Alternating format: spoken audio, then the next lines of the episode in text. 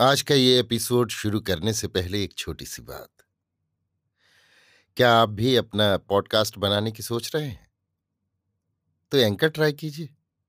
ये पॉडकास्ट बनाने का सबसे आसान तरीका है। नंबर एक, ये फ्री है। नंबर दो, इसमें कई सारे ऐसे टूल्स हैं जो आपको अपने फ़ोन और कंप्यूटर पर रिकॉर्ड और एडिट करने की फैसिलिटी देते हैं। नंबर तीन आप अपने पॉडकास्ट को डिस्ट्रीब्यूट भी कर सकते हैं, जिससे इसे स्पॉटिफाई और दूसरे प्लेटफॉर्म पर सुना जा सके। तो डाउनलोड कीजिए फ्री एंकर ऐप या विज़िट कीजिए एंकर डॉट एफ़ पर अपना पॉडकास्ट स्टार्ट करने के लिए। ये तो थी एक छोटी सी जानकारी, और अब शुरू करते हैं एपिसोड का सिलसिला। तो आज के एपिसोड में लीजिए सुनिए सूर्यकांत त्रिपाठी निराला के लिखे उपन्यास।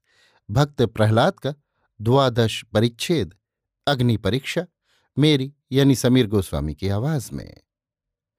हिरण्यकशिपु भी पहाड़ के नीचे प्रहलाद की दशा देखने के लिए गए। देखा, प्रहलाद प्रसन्न मन से बैठे हुए थे। हिरण्यकशिपु ने उनके अंग अंग की परीक्षा ली, परंतु चोट कहीं भी ना आई थी। सब अंग जैसे कि तैसे ही मक्खन की तरह मुलायम हो रहे थे। अब हिरण्यकशिपु निराश हो गया। दिल हाथों दब गया। प्रहलाद की शक्ति के सामने वो संसार विजयी वीर अपने को परास्त समझने लगा। उसने धीमे स्वरों में प्रहलाद से पूछा, क्या प्रहलाद? तुम हर दफ़ा जो बच जाते हो, इसका क्या कारण है? क्या सच बात तुम हमसे कहोगे? प्रहलाद उसी सरल दृष्टि से पिता के मुख की ओर देखने लगे। कहा, पिताजी, मैं तो कई बार आपसे विनय कर चुका हूँ कि सब कृपा राम की है। आप अपनी पाँच ज्ञानेन्द्रियों के फेर में पड़े हुए हैं। इनसे राम को कोई समझ नहीं सकता। वे विश्वास से मिलते हैं। श्रद्धा की भूमि पर उनका सुहावना आसन रखिए। तब अपनी इच्छानुसार वे उस पर आकर बैठे और तभी उनकी कृपा और उनकी शक्ति का आपको ज्ञान होगा।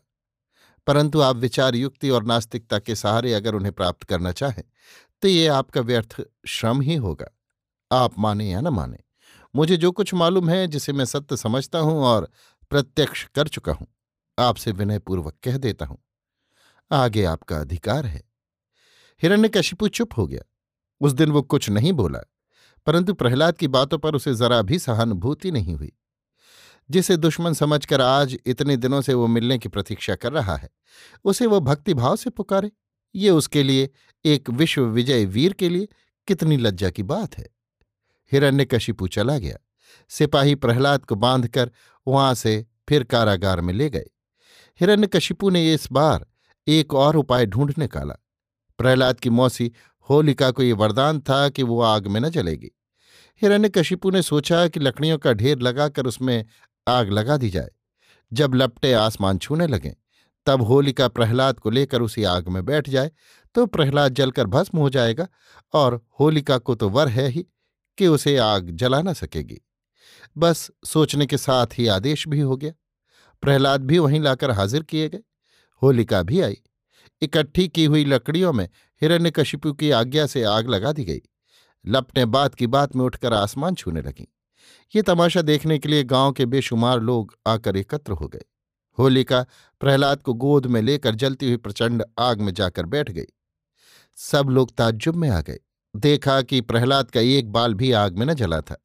वे आनंदपूर्वक बैठे हुए ईश्वर का ध्यान कर रहे थे। हिरण्यकशिपु के होश उड़ गए। उसे स्वप्न में भी विश्वास न था कि कभी ऐसा भी हो सकता है।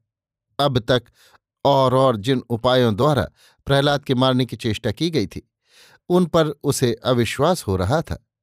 कभी कभी वो सिपाहियों के धोखा देने की बात भी सोचा करता था।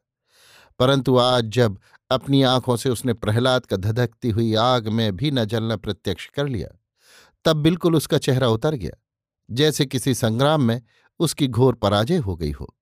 उपाय कुछ था ही नहीं। सिर झुकाए हुए चुपचाप वो अपने महल में चला गया। अभी आप सुन रहे थे सूर्यकांत त्रिपाठी निराला के लिखे उपन्यास, भक्त प्रहलाद का द्वादश परिच्छेद, अग्नि परीक्षा, मेरी यानी समीर गोस्वामी की आवाज़ में।